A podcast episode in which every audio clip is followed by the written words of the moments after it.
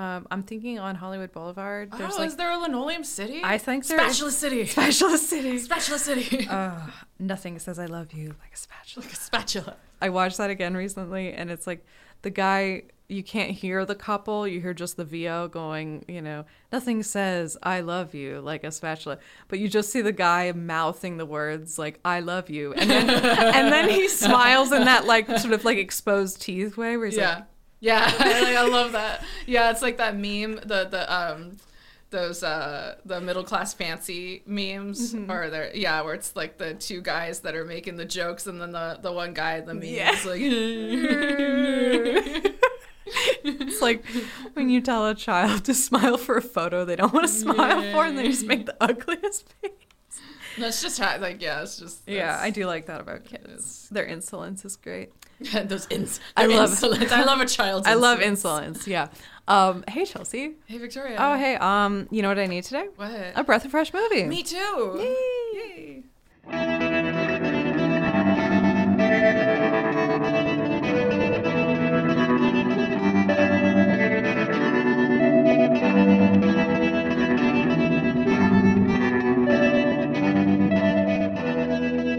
This is a breath of fresh movie, a weekly podcast where me, Victoria Harley, And me, Chelsea Pope. we watch a movie neither one of us has ever seen before, and then we talk about it behind its back. Behind its back. Ew. But we usually say nice stuff. We do.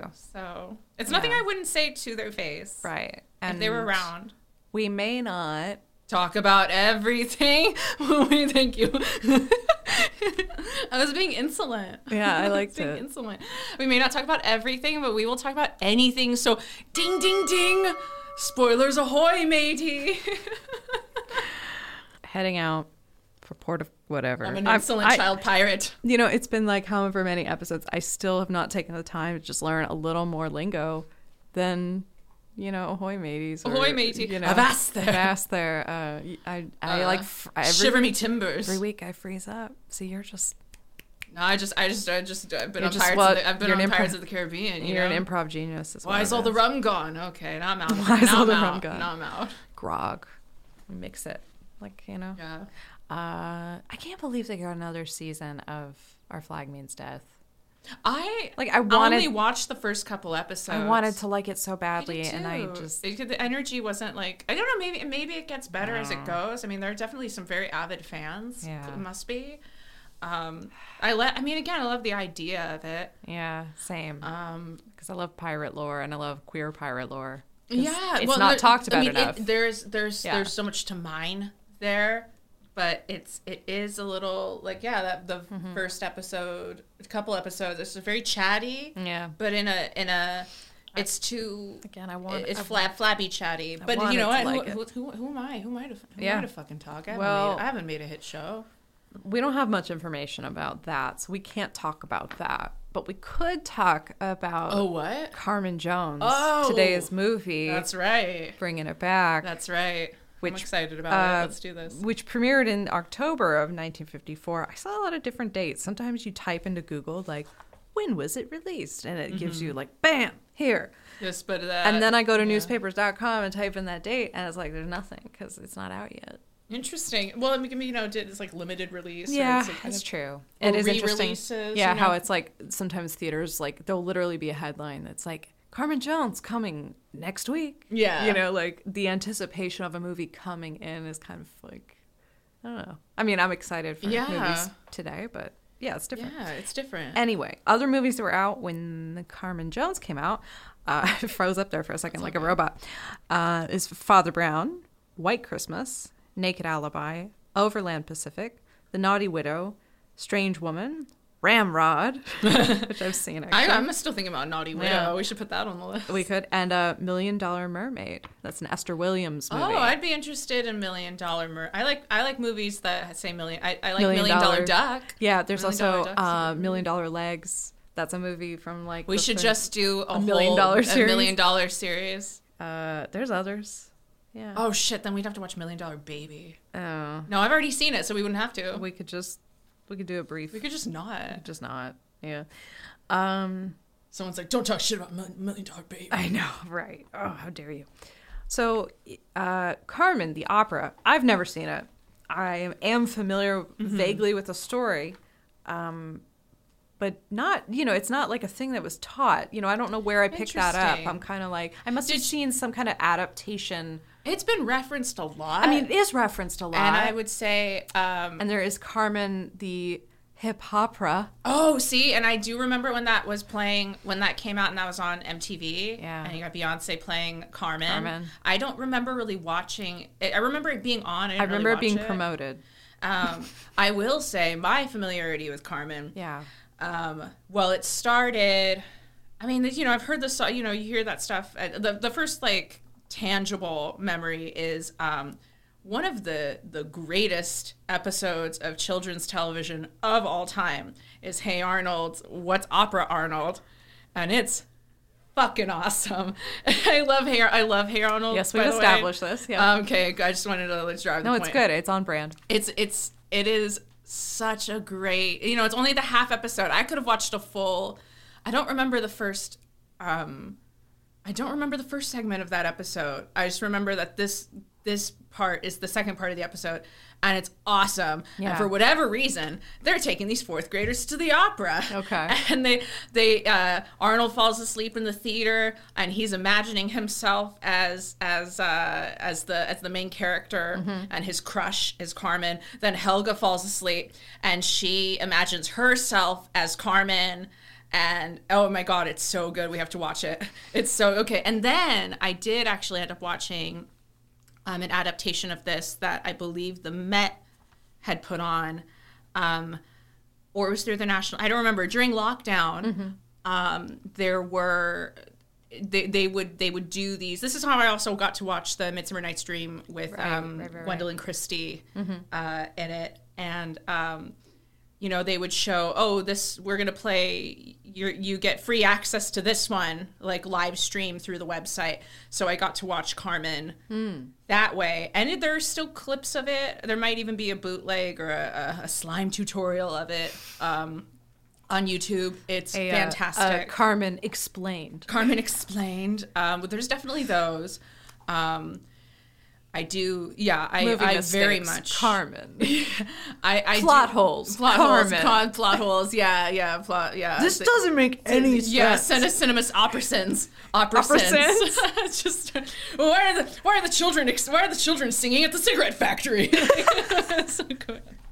Why isn't Carmen dressed like the other ladies? Oh my god. Oh, they just I know. um, yeah, it's uh well, this guy's got mommy issues. Yeah. Um, and yeah, that's it's but I do really like this musical and that's why and I think I was watching some retrospective or something like that Mm-hmm. that made Carmen Jones come up on my radar. That's why I Right, right. pitched it. Yeah. I'm really glad we watched it. I, I am glad. No, no, no. This was great. Um, and you know, the opera Carmen originally is about yes, a, a cigarette maker and a cavalry soldier Yeah. who fall in love. Cigarette girl. and the and instead of like a prize fighter, it's a bullfighter that Mm-hmm. she ends up, you know, leaving him for. Spoiler alert. Um, Oh no. it's been updated to kind of World War II era American South, and it has an exclusively black cast. And so now it's a parachute factory worker and a GI who's about to go to flying school. Um, and like, there's a series of events that brings Carmen and him together, and you know, like we can get into all that. Oh, but sure. but of course, it all ends in tragedy, and you know, like It's most operas do. Yeah, from the very beginning. Oh, it's not like we know. and we the know. lyrics it, I, I will say i really liked you know uh, oscar hammerstein his adaptation of the lyrics uh, he's not changing the content of the songs very much at all from what they are in the original opera even when she's like in the car Mm-hmm. and she's like there is such coffee in the corner Mm-hmm. you know and then she's this is when uh, you know it's the same sort of she's getting seduced while she's supposed to be getting supervised by Mm-hmm. the guy or she's seducing the guy, you know, and she's like, "There is this place that my friends go and we drink and we do Yeah. all this stuff, Yeah. and I want to hook up with you." Yeah, it's like, we should go to the It's all the, party. and then the same song, like the the you know Mm-hmm. the La habanera. You know, it's the same. It's the same content where it's like, if you want me, I don't want you, but if you don't want me, then I want you, and then I'm gonna get you, and then you, and then you're gonna No, want me, and I'm not gonna want you anymore. It's so funny how you're right. Like operas kind of have that. It is extremely like on the nose, just like like Yes. this. Yes. it's just sung in French. Yeah, exactly. So it sounds pretty, but yeah. Yeah. I mean, I remember seeing a production of La Boheme, and it was like, yeah, there's lines like like I'm looking for the key. What are you doing? I'm looking for it. I'm looking for it. Are I, you looking I for w- it? I will say, like for for all of my, you know, I used to be really into Rent, and then I and then I like really took a shit on Rent, and I'm kind of in the middle on Rent. But one thing I won't diss Rent for is that Jonathan Larson, like. He has a little more artistry than La Boheme, even and it's borrowed from Yeah. that so Oh, yeah. No, of course. And he and the the lyrics are Musetta's Waltz is incorporated into Rent. right Yeah. right and and a lot of those those songs it's like for how cheesy that musical is and it's kind of easy fodder and Mm-hmm. there's other things to criticize like you can't fault that that musical's lyrics being on the nose because like La Boheme's on the nose Carmen's Mm. Yeah. on the nose Carmen- it's all it's all it's all like the bullfighter comes in and he's like I go and I, I dance with the bulls and then everybody cheers me toreador I love you I'm big I'm- man. I am the It's best basically- I am the best It's basically like toddlers talking. yeah like together you know just Yeah. inventing all their own you know it's Yeah. great i but no i i think what's interesting is that although this is a film musical uh preminger himself said something to the effect of like i wanted to make a dramatic film with music rather than a conventional film musical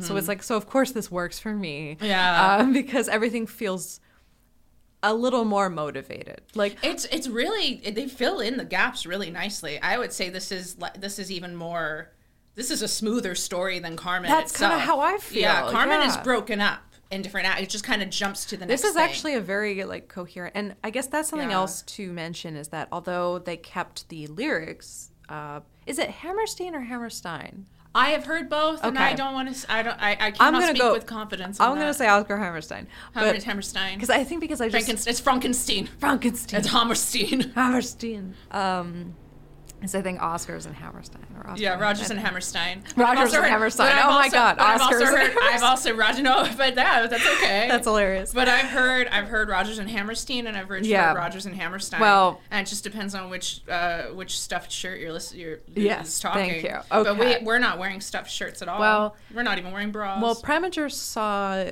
so he saw the. This started as like a production and a play, and he saw it and and was like, I can make that into a movie. Um, yeah. Anyway, that I don't know. Maybe I'm getting ahead of myself. Hang on. Let me I- think about what I want to say. Oh, did we? I mean, the first impressions. I yeah, guess, let's get into first impressions because I mean, I think all I was trying to say was just something about you know the adaptation is fun and This is a. It's really fun. Yeah. it's really fun. I that's remember that was what I texted you. I'm like, oh, it was fun, even I'm though even though it's a tragedy. I mean, it, it ends badly. It's not fun for it's her. It's still a fun musical, But it's and a the fun music is, movie. is the music is still extremely exuberant. I mean, beat out that rhythm, that part of the movie, the drum solo, and Yeah. then Pearl Bailey. That whole sequence is like that's that elevates that scene from the So- opera. it's so like good. I feel like Well, it's that's- even better. and not I'm, even well. I'm I'm borrowing different. a little bit from some critics I read, but um, that scene stood out to me regardless. Like when I was at home watching, I was like, oh damn, now this is really because that Yeah. was the first time that I think musically we actually saw a synthesis between like this French opera and contemporary black. I'll- seeing seeing that the way that those get ana- That's the only- analogy right. The analo- Yeah. the- the- Yeah, better. Dagobah. Amber her and a fleur de beurre. as husband How's it been? ever once. This is this is your Sims now. I'm just actually I'm just thinking about Kyle Mooney trying to I was just thinking. Has he ever slime? The Roger. Roger. Roger and the fleur. and a fleur. Um, yeah, I mean, the movie, all I wanted to say was that they sort of tossed out the book, right?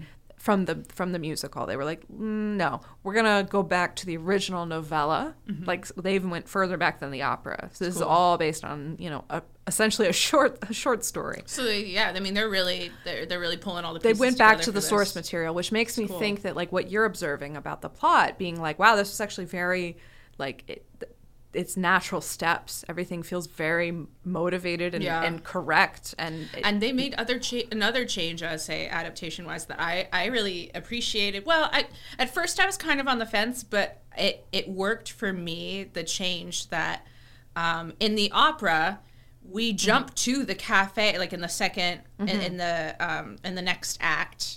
I think it's either second or third, and they're at the it's a V whatever, and um, yeah, Toreador comes in, and right away Carmen's flirting. Right away, she's Right like, away. Oh yeah. Like- okay, so she oh, doesn't have I- like her heart waiting for Joe. no, no. Wow. In, in this in this adaptation, she's actually like, She's actually- I don't care about your bells and whistles. I'm yeah, she's like you're love." you're one man too late. you're one man too late. And then what what causes her to stray is the very honest like I don't want to stay cooped up. Yeah. Like I don't want to Well- be I don't want to be locked. I don't want to be in a cage. You can't. That is part of However, part of it was the part of he was going to go to flying school. Like he got out of Oh, jail. yeah, yeah. He met up with her, and she's like, "Great, now we can be together." And he's like, "Well, well, well, now she he has to. He, he he's can't. like, well, now I need you to wait like another month." And Yeah. he doesn't get why that's a big deal for her. She doesn't understand why he doesn't understand that. well, he upends his whole life basically, and then now they live. I mean, yes, this- I agree. I mean, he punches his superior officer, which you know they announce. I don't know that this was true or they're not at the time, but they announce that like he will get years in prison, not weeks, for Yeah. doing that. So now he's on the run, and it's like, and it's not as if she's not somewhat. I don't want to say somewhat responsible, but you know, she Well, sure. she definitely enjoyed watching another guy rile him up. You know what I mean? Anyway, I feel it's like it's- muddy. it's like I don't, I don't think it's her fault. Like Joe made choices, but I also It- don't think she's yeah. she's also not very sisterly to poor Cindy Joe or Oh, of what- or what's her name? Was that her name? Cindy Joe? I don't remember. Whatever the sweet girl. Oh, the sweet girl. Yeah. Cindy Lou. Cindy, Cindy Lou. Lou. It's not Cindy Joe. Poor- Beautiful singing too. Oh, yeah. So pretty. I think she was one of the few people cast who actually did her own singing. Yeah. So, because that's the other thing. They actually, it is opera. Like, and Pearl Bailey also did her own singing. And there might have been like a couple of others. But um, Belafonte and Dorothy Dandridge, even though both of them can sing, good lip syncing on their parts. I will say. very good lip I will syncing. say I was convinced. yeah, Dorothy. Dandridge, she studied the woman who was doing the recording. She did a good job to get all of like to even know how to when and how to strain her neck muscles. I mean, Yeah. she did one of the greatest lip syncs. Natalie Wood, eat your heart out. I mean, seriously.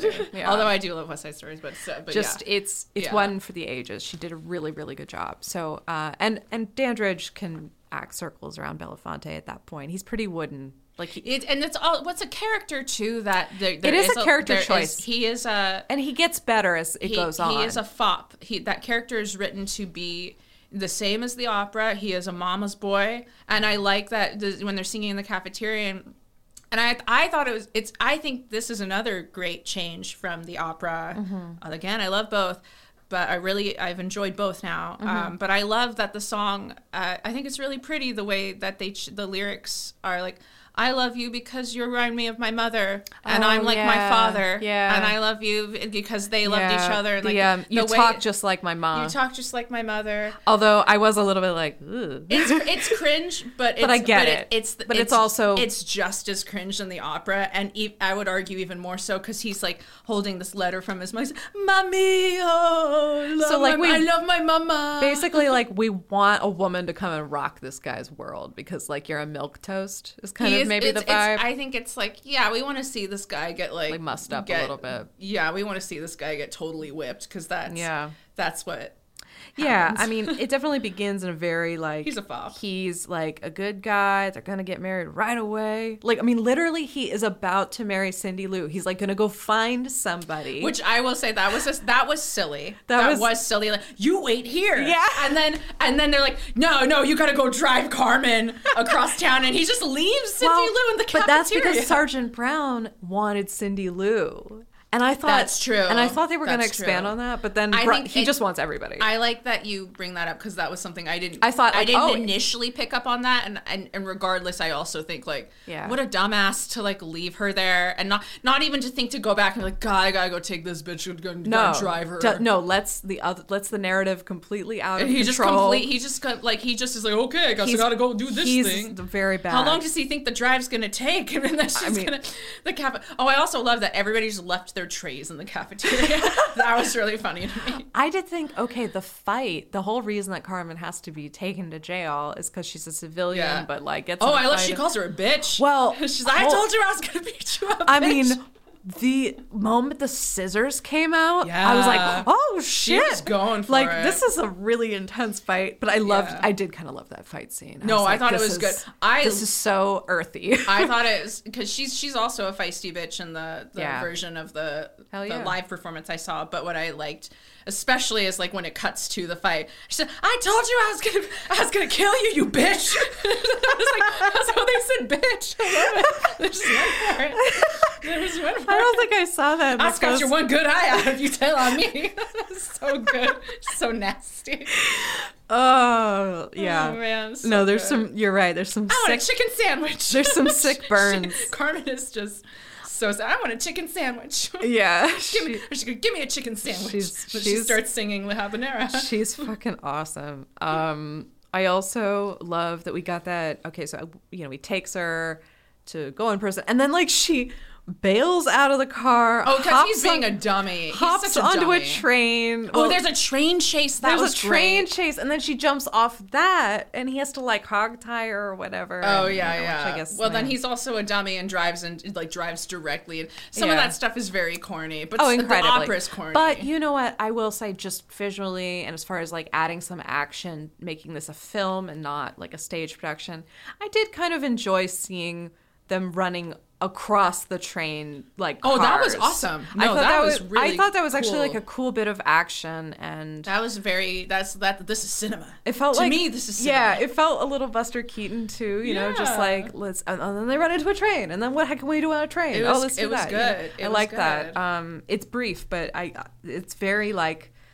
Uh, it's a little. It's a little midnight run, almost like you know they're they're kind of like handcuffed together, you know, sort of situation. Exactly. And she really uh, has him by the throat. And, Yeah. um, and I love that she brings him to town, basically where she's from. Yeah. And we get that like ease by you moment of, Mm. although I guess it's the other way around, um, where like we go into the granny shack and Yeah. she's like, we only get like one line maybe from her, but it's clear that like oh she's like a seer or she's got that like second sight thing going on. There's an astrological calendar, like And there is in the opera. I liked that this was in the movie too. There is a scene where she pulls a bad card and she's like, oh, Right. "Oh shit, I'm gonna get the get." belief in I'm gonna in omens and the Yeah. belief in the symbolism of all of that comes up and it, it- it's it's even more direct in in I- this movie where she's like, "He's gonna kill me." Like just- she knows how she's gonna go. that's cool that they managed to transplant that superstitiousness because that, that the way, just like you were saying with the, Yeah. the cafe and the music.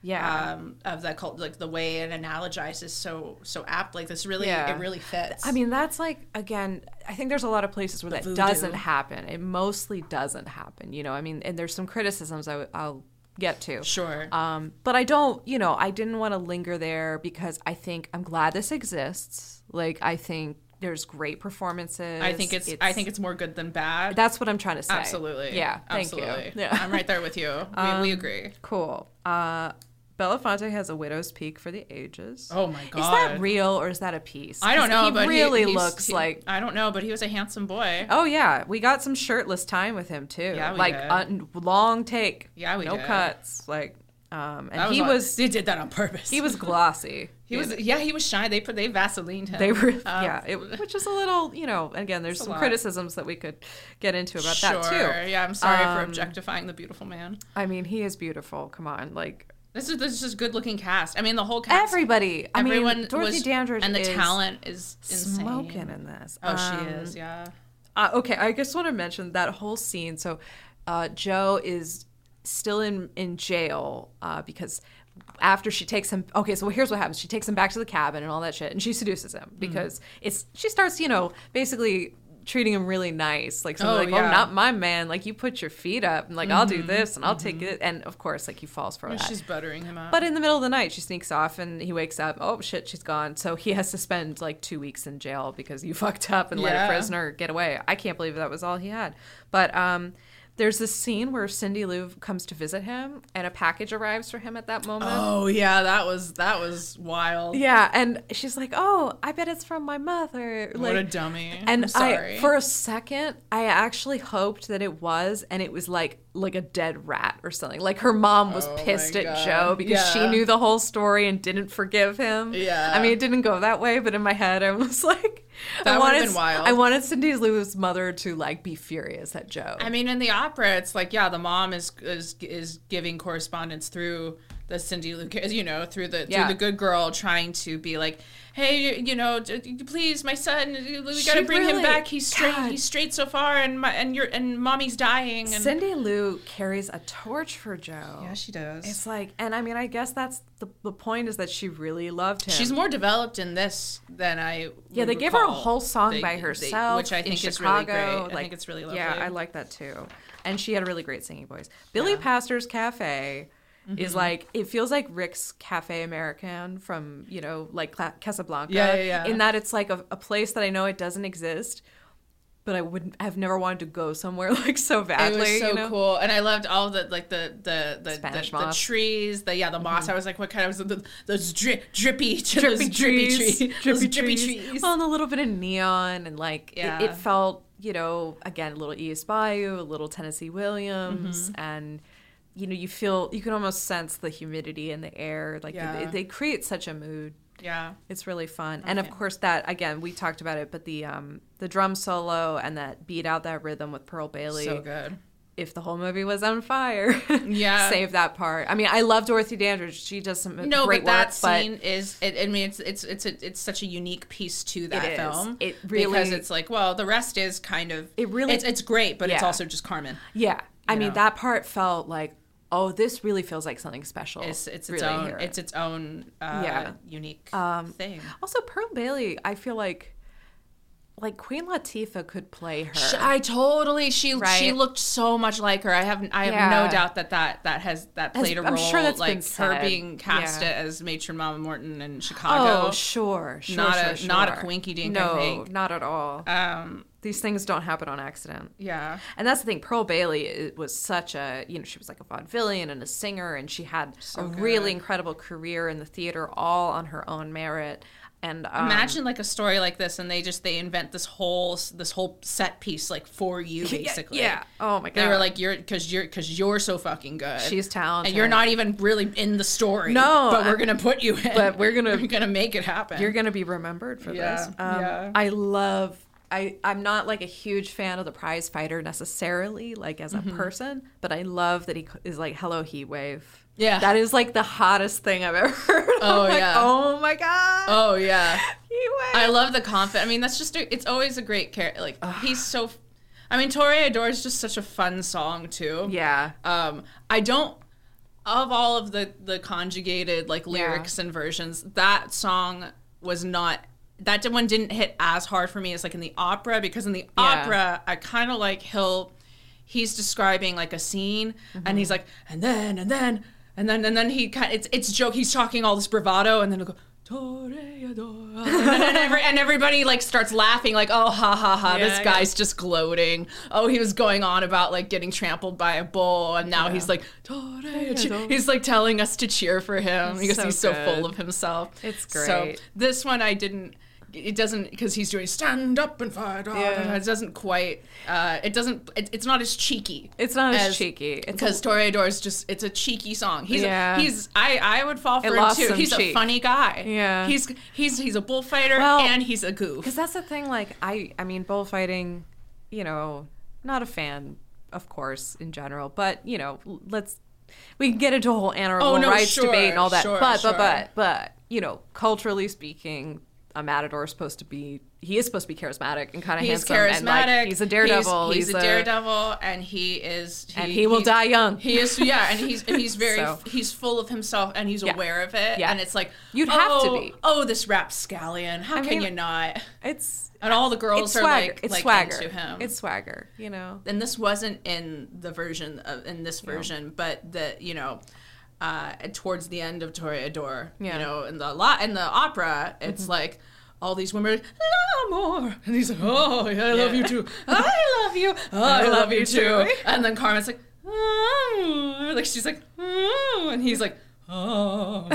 he's like, oh, yeah. it's Johnny Bravo. Oh, mama. Oh, mama. yeah. That is so. He's, he's like, he's, he's, he's, all these women are throwing themselves at him. So they didn't quite. But he's kind of like Carmen. You can't like him too much. You know, you gotta like pull away. yeah, but Um, she, she throws it a little bit. She's like, you know, oh. I do like that that sort of gets represented in the way that Carmen slowly joins that song about Yes. taking the train to Chicago. I I mean, some people have complained that this film is static because it, you know, I mean, although it begins and ends in motion, but I can maybe that scene does kind of leap to mind in that it's like that four shot and they're all sort of gathered around Carmen and it's very conspiratorial. And I think if that was on stage, obviously that would not be done that way.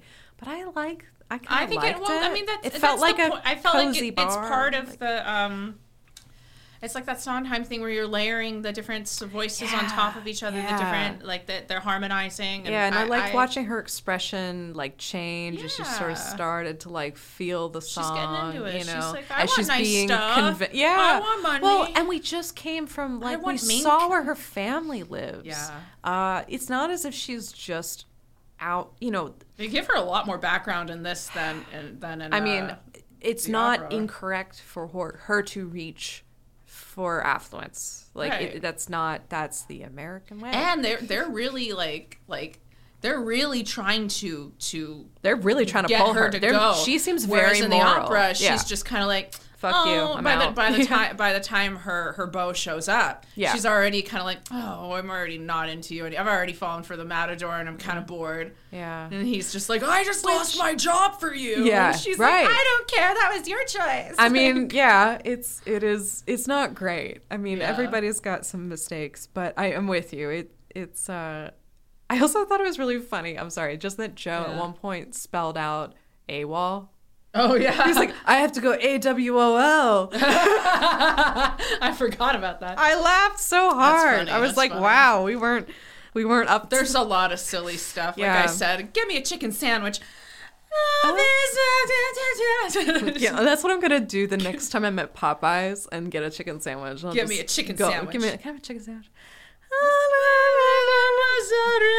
Just person behind the counter's like, uh, Oh, I think we have some in the back. um, God, okay, another moment that was really funny um, when they're in Chicago and they're in this little apartment together. Uh, which that raised all kinds of eyebrows with like the uh, Yeah. production code and all that, like which Preminger helped destroy, by the way. Wow. So yeah, and movies like this kind of helped nudge at that a bit more. And the movie he made right before this, like, also was released without an MPAA approval thing. Whatever. Anyway, Rebel. uh, rebel. Um, but the funny moment I love is when the L train passes by and the roller blind snaps up because like just the the shaking is enough. And Yeah. like I lived in Chicago near an L train and. I lived near a part where it didn't move very fast, so it was a gentle rumbling. It was fine. It was Yeah. like thunder. It was great. Um, like gentle rolling thunder. But if you live near the, the part where it's screeching by, yeah, Yeah, that is really- not so much fun. No. And it's there's there's a lot of apartments that I mean when you're on the train you can look right into, you know? I mean it's like lots of people live near that. Yeah, so um that was so distinctly Chicago. It just made me laugh. Yeah. Um and in general just Chicago once I got to Chicago there was so much about everything that just felt so modern and frank, you know, Yeah. and just very like uh I don't know. It I, I was surprised um how modern this felt yeah. you know and yeah. again i know there are issues with it and we'll certainly talk about them but Yeah. um, i really enjoyed this um, except of course for like you know at the very end um, he strangles her and i'm just like do you feel better do you I mean- even do you I even mean- feel better like I mean, it's you know he does kill her in the opera too. He does i know that But what it, but it, it he he's holding. he's supposed to stab he's her having opera, yeah right? he's holding the knife and she's like do it fucking do it like Right. she's like i'm not gonna i would rather you kill me blah blah blah and then he goes and she's like oh Shit. Oh, oh you really did it. you really did it and then yeah I like in in the the version of the opera that I saw, and I wish I could remember the performers, but um, I believe it's I believe it was at the Met. It could have been Hey, I'm I'm impressed. I'm so glad you have all this. It's really you know just that comparison because yeah, the strangle is like it's, it's pretty visceral. Yeah. Mm-hmm. and I, it's, it's, it's a little alien. It's a, it's a bit jarring compared to in the opera.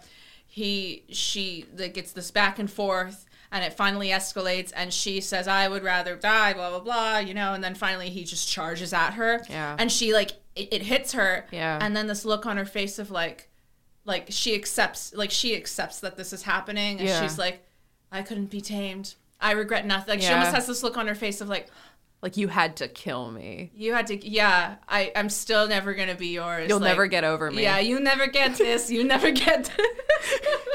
there is this. She almost has a little bit of a troll smile on her face as she dies. Love it. and there's something like really like because it's that she's a you know she's a concept right Yeah. she's she's she's God, you know, I heard somebody complaining about that recently. Like, women are so often representative of something instead of just being a you woman. yeah and it's, like, they always have to be a symbol of something. It's like, stop doing that. yeah Like, well she's a symbol well carmen's a symbol uh, karma carmen is I mean, this was, it's, you know, it's a. French novella, French opera written in, I think, mm, I'm not sure what century, but um, yeah, obviously, I'm not, I'm not looking for like a feminist rhetoric here. I just, um, well, i mean as a feminist story it's like well yeah like I she think she does she in a fucked up way, she does make the most empowering choice. Which That's is, what I'm no, I'm not going Yeah. with you just because you're threatening to kill me. Stab me, motherfucker. yeah. And so he does. It's very um it's very drag. Yeah. No, uh, it's very drag. let's see. drag is like opera? I mean They no, yeah, no. I, I say like, yeah, no, absolutely. it's all Absolutely. It's all. Absolutely. Oh, okay, one more line I just want to mention. Um when at some point uh somebody, I don't know if it may I must no, it must be I was to call her Dottie. uh, it must be Carmen. Um, she shows off a ring at one point. Oh, yeah. and. I think uh, the I think Pearl Bailey says like, "Look at that iceberg." I love that line. That was a good line. a good There's one. just good quips There's throughout some really this good. It's ve- yeah, and I mean, I'm glad Yeah. that they went back and and messed rewrote some of that because I I, I'm sure good. because that's the other thing. You know, okay, so like that Hammerstein, you know, he's, you know he's he's white It's Hammerstein. Hammerstein. Hammerstein. You know, he wrote the kind of at the time AAVE like colloquial. I mean, using things like you know, "That's my man," That's my man, you I know, or "I love that man," "I Yeah. is," those things. Um, you know, it was criticized by the black community at the time. You know, it wasn't Sure. It's um, tricky. And then, you know, and then you're, It's it was still through the lens of some other person. You know, that isn't Gilbert and Sullivan, the Porgy and Bess. Yeah, and I it- think that's them, but, right? But again, I'm with. I agree with your sentiment earlier that like they're more good than bad, though. Yeah. And and I think they can be thoughtfully adapted and be thoughtfully executed. They can. I, I will say this is totally not super related, but just thinking No, about um, when that colloquialist stuff Yeah. goes awry. I used to do. I used to be part of this thing called the Young Americans, and I'm dragging it. For, but Yeah. um, I uh, did. That we were doing this medley. Of, oh no! So it was. So it's not Gilbert's. It's maybe or maybe it was. No, it's um. Oh my God. Gershwin Gershwin. Gershwin. They did That's Porgy, and Bess. And, and Preminger did an adaptation of that too. we're all these white ladies singing this medley and i sang i sang summertime. So it wasn't as egregious but then then this other girl oh my god then this it was then this other girl singing i loved you porgy. Oh no! uh, but i ain't worthy you is too decent oh god. No! you can keeps me i wants to stay here. She had this really like Taylor Swift kind of see you forever. Oh god. Oh, now I'm talking mad shit. Uh, but, but yeah, that stuff can get really hairy real fast. Yes, it can. I don't recommend. Yeah. I don't recommend singing that Well, song if, if you're white. I do- I don't know. I don't know. I don't do. know. I do think tricky. when I when I'm you know the I love you, Porgy. what's funny is the Or is it Porgy? Porgy? Porgy? I think it's Porgy. Um, Okay. Um, but I think what's funny is that I watched it with the captioning on, and the captioning was very devoted to the the dats and the Yeah, you know. I watched it. Yeah. um, but Yeah. I really felt like the performers. I felt like they were. I think the singing. I feel like the singers just sang it the correct way, Yeah. right? Yeah. Like that's what it sounded like to my ear. It didn't like. I mean, some of them you can't help. Like the eye is construction, you know. But like, Yeah. I I got. I think they they softened it as much as they could. Yeah, they try to make well because sometimes yeah it would stick out like a sore Yeah. thumb, especially like when she pulls that card. Yeah. And she's suddenly singing about that. Yeah. Yeah. Dad's gonna do no blah blah. Yeah, blah. it's like, so the, it, it's so heavy. Yeah, it's so it- it heavily does- laden with it. So it's like it that It's a sticks splinter. Out. Yeah. it- But she's singing perfectly normal. Like when she's singing the love is a Oh, yeah. child. Like, Yeah. she's singing normal. She's singing normal. There is a shop on the corner. Exactly, Like she's yeah. singing normal. yeah. No, and I But just suddenly now we're gonna have this this Well, vernacular. It it yeah, it, it's um it- sometimes you find that in like some older poems and things. There would be this, you know, where people thought they were being Oh, you thought you were you, you thought you were, you did something. They thought- they thought they were down, Wow, you know? really thought you did something there. they really thought they did something. But the reality is like you could have just just keep it the way no. yeah. Um so this began as Broadway musical that opened in 1934, music by Georges Bizet and Bizet. Bizet, lyrics and book by Oscar Hammerstein or Stein. Hammerstein. Preminger saw the Hammerstein. Preminger saw the play and got the film rights by 1953. And like I said, he left the lyrics, but he hired Harry Kleiner to adapt from the original novella by Prosper Mérimée. Oui, oui. I think that's how you say it. I probably Le butchered petit that. But I don't care. I don't know. Well, I do care, but I'm I I'm having fun with my mouth. I think you're killing. I think you're killing. All right. That was the wrong thing to say. Um, and uh, though Preminger, so okay, Preminger made this essentially independently, but he was given a huge advance from Darryl Zanuck, who was the head, of, one of the founders of 20th Century Fox. Um, the weird thing is that Preminger had, well, I mentioned he had a lot of fights because he challenged the production code and he had a lot, he was, you know, he was a very particular kind of guy and he had just bought out his own contract to sort of be free of 20th Century Fox and Xanax. So it's kind of funny that Xanax, after he was shopping around this, this Carmen Jones thing and he wanted to do, Xanax for a second. sorry, Darryl Zanuck, um, yeah, Daryl Xanax. Sleepy guy. He's real, he's real cool. He's, Uh, he's real chill. He's real chill. nothing, nothing gets under that guy's skin. No, no ulcers. um, but Xanax. Oh came God. forward with the money when when no one else was interested. Because to be honest, you know, it was a bit of a gamble to go around. I mean, uh, here I have a quote from Harry Belafonte about this. Um, Preminger was taking on a considerable challenge in Hollywood. The all black cast movies were viewed as sure money losers. And after a brief vogue for them in 1943 with Cabin in the Sky and Stormy Weather, both of which earned praise but no profits, Preminger, one very scrappy guy, was raring to prove that wisdom wrong. So that was kind of the the state Tight. of affairs, and and certainly um, there weren't a lot of opportunities for black actors at the time. So this was kind of like a rarity, but not at all seen as like, oh, our careers are made. They're like, no, we'll do this, and then And who, then Who knows? Yeah. So that was the reality for them. Um, Preminger, in preparation, directed the New York uh, Opera's production of Franz Kafka's The Trial. Which, like, wow, Okay. what a that sounds interesting on so many levels. Yeah. it just keeps getting better. Wow. Um, Preminger sent the script to the president of NAACP at the time, Walter White, who, although he was like, well, generally, yeah, our whole thing is about integration. And this isn't really a movie that's about that because it's an all-black class, but uh, generally was like, yeah, go ahead. You know, I don't, I don't have an issue with this. Mm-hmm. Not that he represents, he's not the spokesperson for everybody, but I think it's a nice the fact gesture. Preminger was trying. it This was an try- effort. It was. there was. There were. He, there were efforts Preminger was aware that he could have biases, and he wanted somebody to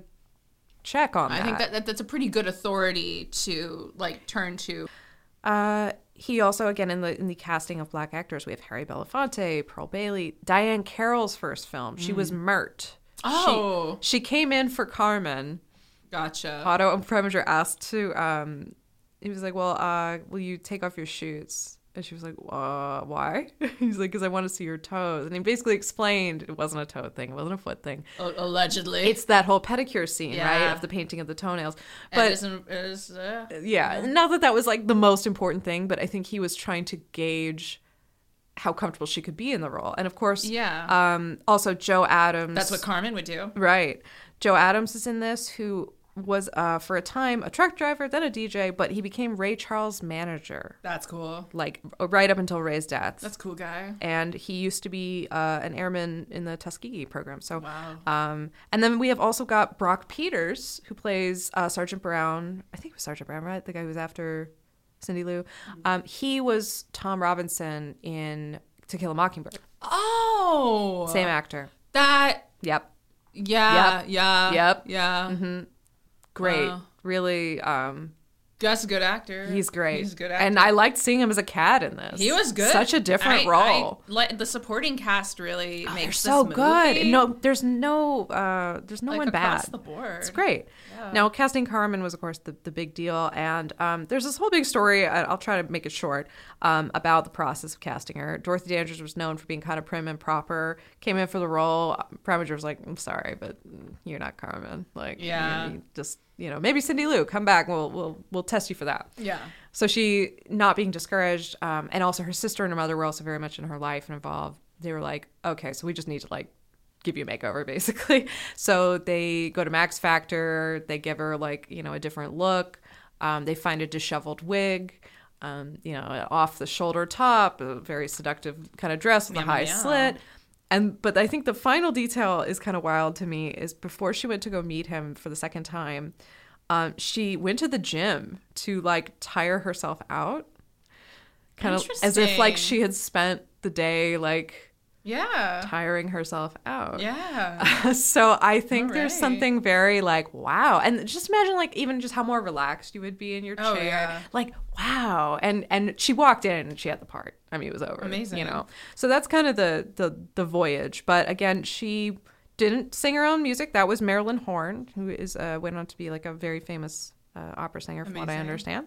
Um, there were three weeks of rehearsal, during which time they got all that recorded and done.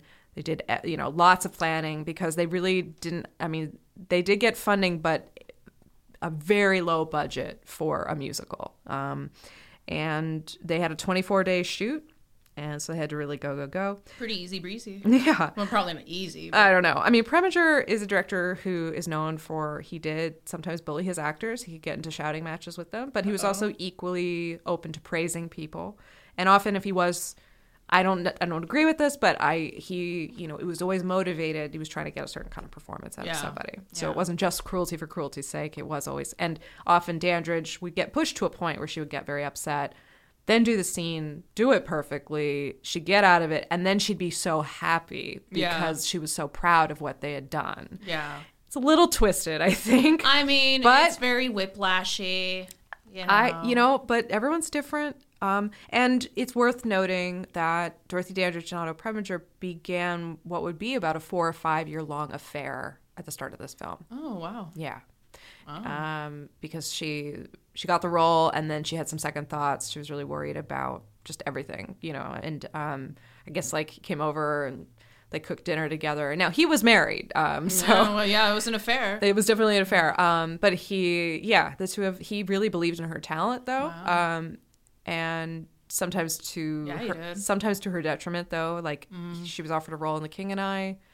It was a role of like a concubine though, and he was like, "You don't want that." You there know? really aren't a lot. The King and I. If you're not playing Anna? Anna, I think she was right and he was right, but Yeah. he had a lot more faith in he really didn't think that her career would be so hamstrung by her race. He had more faith Yeah. in in that's tough. yeah. So he was a little bit uh naive in that way. As smart and well-read a guy as was But he, he saw the best of her. you He know, saw the best there, of her. There's pros and cons there. That's what I'm sure. saying, Don't know? cheat on your wife, but you know. No, we have an we have an understanding. Oh boy. Um, something from Brock Peters, I just wanted to mention. Um, Talking about Hollywood at the time, he said, for a black performer back then, uh, it seemed a long, long away. The very thought of Hollywood was so remote and unattainable for black youngsters.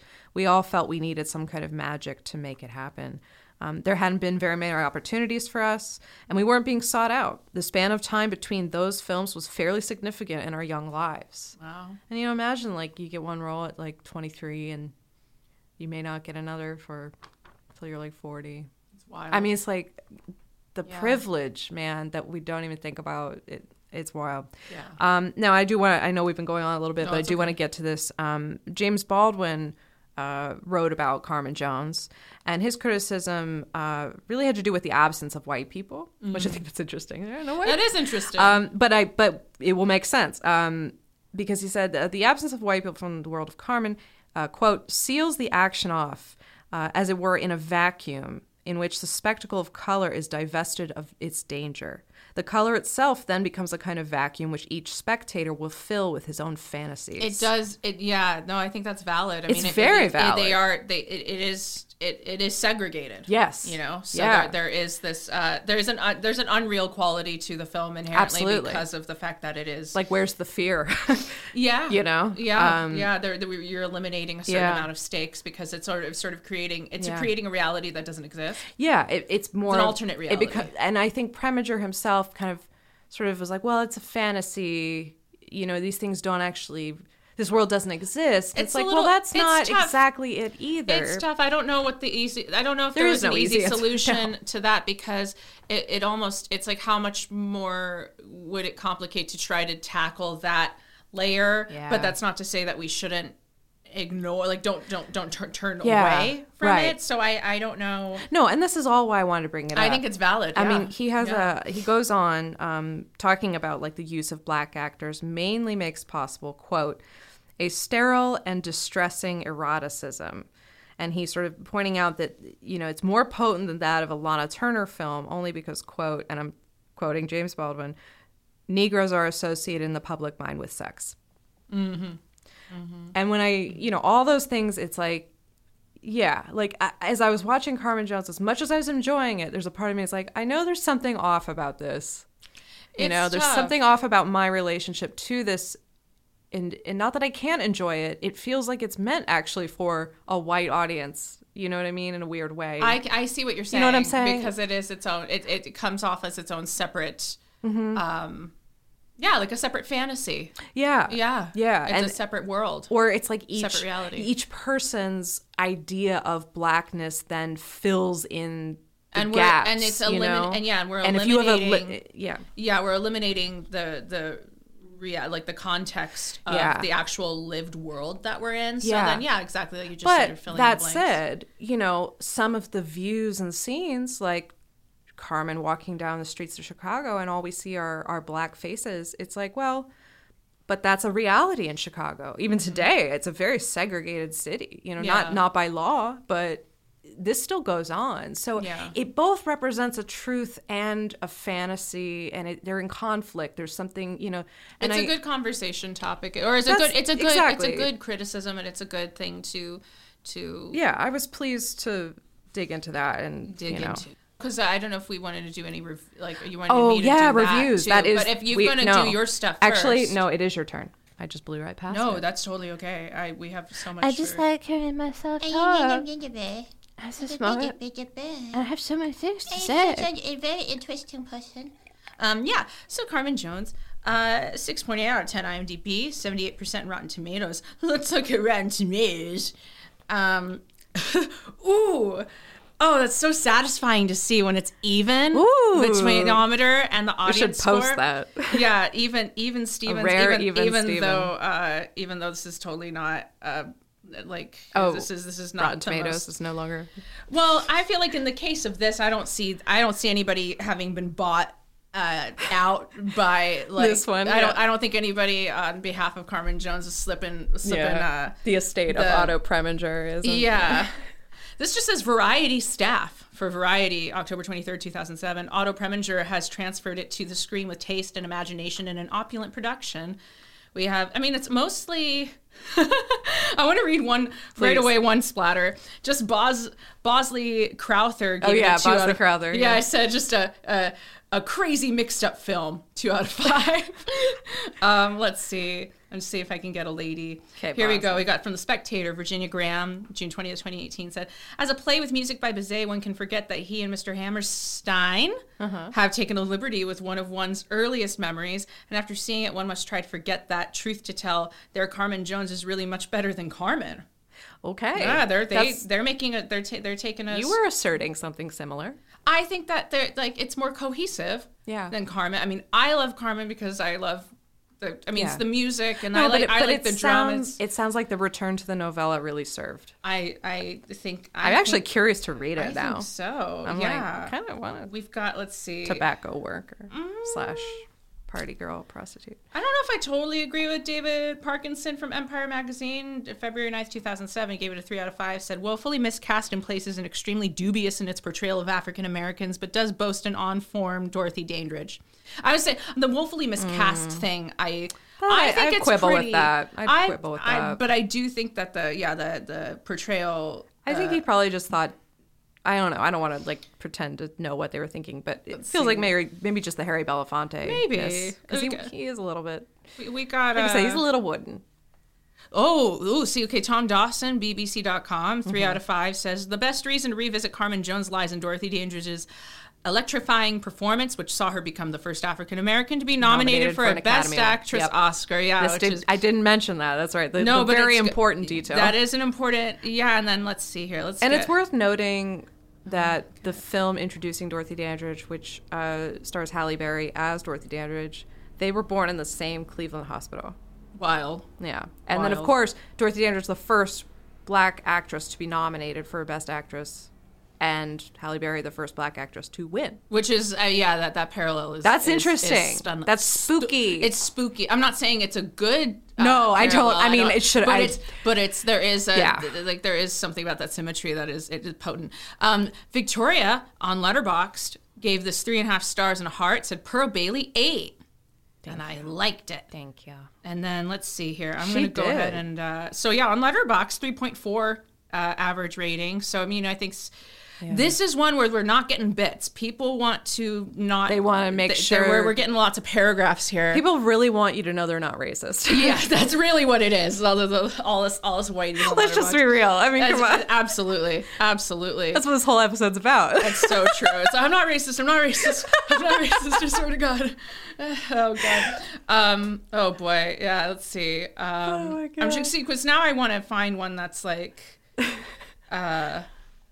Yeah, we've got we've got some we've got some people that are crit- that are definitely critical. sure. Um, uh, let's see. Let's see. I might have so for, first one, I'll the, the very first one that's here. I'll just read the first couple, like first sentence or two. Sam, three and a half stars. Carmen Jones is a grand, colorful, and important musical. This is one of the first major movies to have an all-black cast, and it had the first African American nominee in Best Actress, Dorothy Dandridge. It's a lot of fun, as every song is really, really good. It's the opera music from the opera Carmen. It's okay. Blah blah blah. Stand out is Dat's Love. Um, okay, anyway, that's just kind of saying some stuff we already said. Let's see. Okay, Alice, three stars. Surprising how readily legible this film's gender and class politics are six decades after its hmm. release, which itself was eight decades after the premiere of its operatic source material.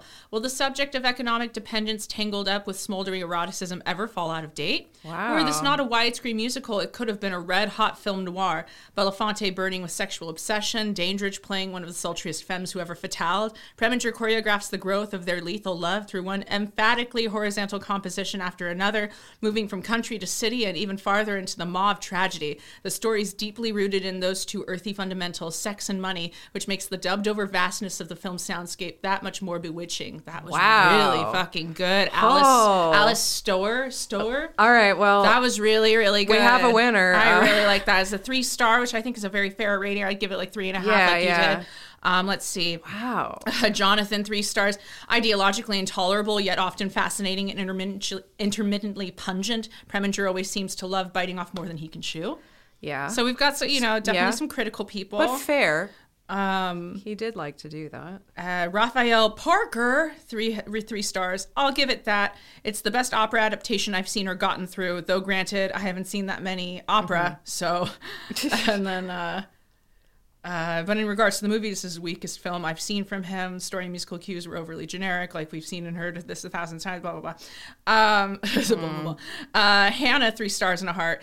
Is it particularly good? Eh, that's debatable. Is it entertaining? yes. Yeah. And then uh uh let's see. okay, I wanted to find one memey one and I got one. Okay, Brandon, three stars. I'd go on a girls' trip to Chicago with them. I'd be their gay. That's fine. Yeah. All right. So I, think girls we'll trip to Chicago. That at train, that. by the way, that's that streamlined, Yeah. beautiful train. I Oh, was yeah. like, ah, I'll go to Chicago. Right, let's all let's all go. To, let's all go Get to on. Chicago. Let's all go to Chicago. Chicago.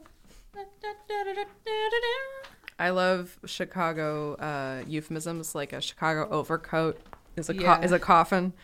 Chicago overcoat is a coffin. It's because all the mob stuff. oh, Like, and Chicago typewriter is a Tommy gun. oh my god, You remember my slang obsession? I like that. Comes up a lot.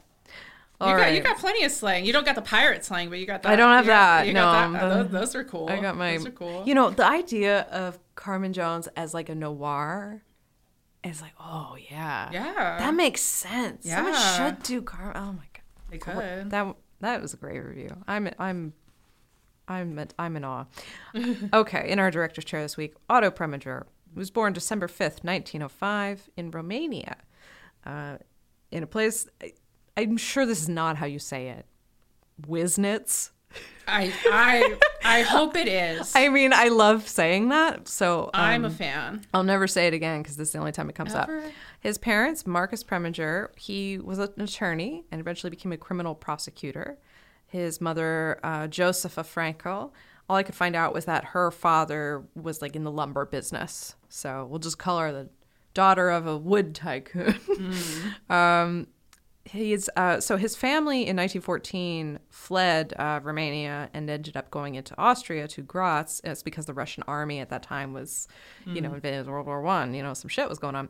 Um, so they moved to Graz. Uh, when he was nine years old, oh, it's worth mentioning he comes from a Jewish family. So when he was nine years old, he was victimized by other boys for being Jewish, and he came home and tried to like tell his parents, "No, I fell," but they knew immediately what was going on, and you know, it, like many of the directors we've spoken about, you know, the, the this is a common experience, you know, and um, but he was part of, you know, his father was, you know, upper middle class, and they were very well educated, so they were very active in the city and, and sort of influential as anyone could be. He attended Catholic school, you know, I mean, again, Okay. it's like, and although they were Jewish, he's like, we, you know, we went once a year, Yom Kippur. And th- that was it. Like we didn't really observe. Yeah. So, um, it, you know, it sounds like a very familiar upbringing to me. You know, like we're not really that. You know, we do Christmas, but you know, We're chill. We're chill. Um, like you said, his father knew like a little bit of Hebrew, but they really weren't observing. Uh, eventually, they moved to Vienna, and it's at that point that um, little Otto starts to really show an affinity for the arts, theater, opera, literature, acting. He also, though, had a heart murmur as a kid, so no sports. So that kind of helped direct him into that. creative. Um, I learned that um, you know he wanted to be an actor. That was his primary ambition initially. He actually played Lysander in a production of A Midsummer Night's Dream, Oh, which is amazing. Lysander, Lysander, look how I quake! Look how I tremble! I do tremble. Oh, yeah. um, at some point, he okay. So you know his parents, I'm sure, didn't want him to go into that sort of thing. So he went and got a law degree. So in 1928, he's got a law degree. You know, This look guy- at this guy. This guy's got some shit going on. Also, he I, one of my favorite films of his is Anatomy of a Murder, and it's a procedural film. So the fact that his father was a criminal attorney, I'm like. Oh, that's very interesting. Yeah. Yeah. maybe. I mean, I, he must have some. Um, so he's in Austria, but you know, I guess 1928. We're starting to approach some dangerous times here. Um, in 1930, he directs his first film, uh, Die große Liebe, which is the the Great Love. Um, and he didn't really enjoy doing it that much. He really loved directing theater. That was what he cared about. But he did it for the money, and he didn't think he would ever do it again. Like he was like, "I'm a theater guy. What are you talking about?" And from 1931 to 1935, he directed 26 shows. Wow. It's a lot of work.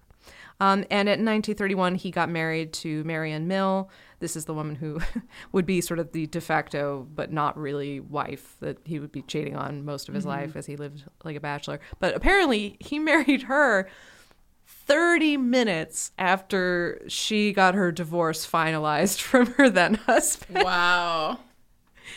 So we don't like to waste time. he does not waste time. We do not waste he time. bullied her into that. Um, Oh boy. no. Uh, while he was in Vienna, he made contact with Max Reinhardt, who had just established like an actor studio, and he felt like this is fate. So he went and apprenticed himself, and it's through that that he got the experience both as an actor and an assistant director and a lot of other things that he was able to go and move out and do all this kind of theatrical directing work. Um, however, uh, as I mentioned, you know, it's uh, 1933, so Hitler's rise to power. Um, kind of unavoidable for people. And um, Preminger was incredibly pessimistic, and he left by 1935. Um, his brothers said that a lot of people thought he was crazy because he was at the top of the heap, but he was like, "No, this is we're fucked. So I'm out of here." Oh, shit. Yeah. Um, hmm. Wonder if I should. No. Sorry. anyway, he left via Paris uh, and took the SS Normandie. And he spoke of his arrival in New York uh, on October 21st as his second birthday.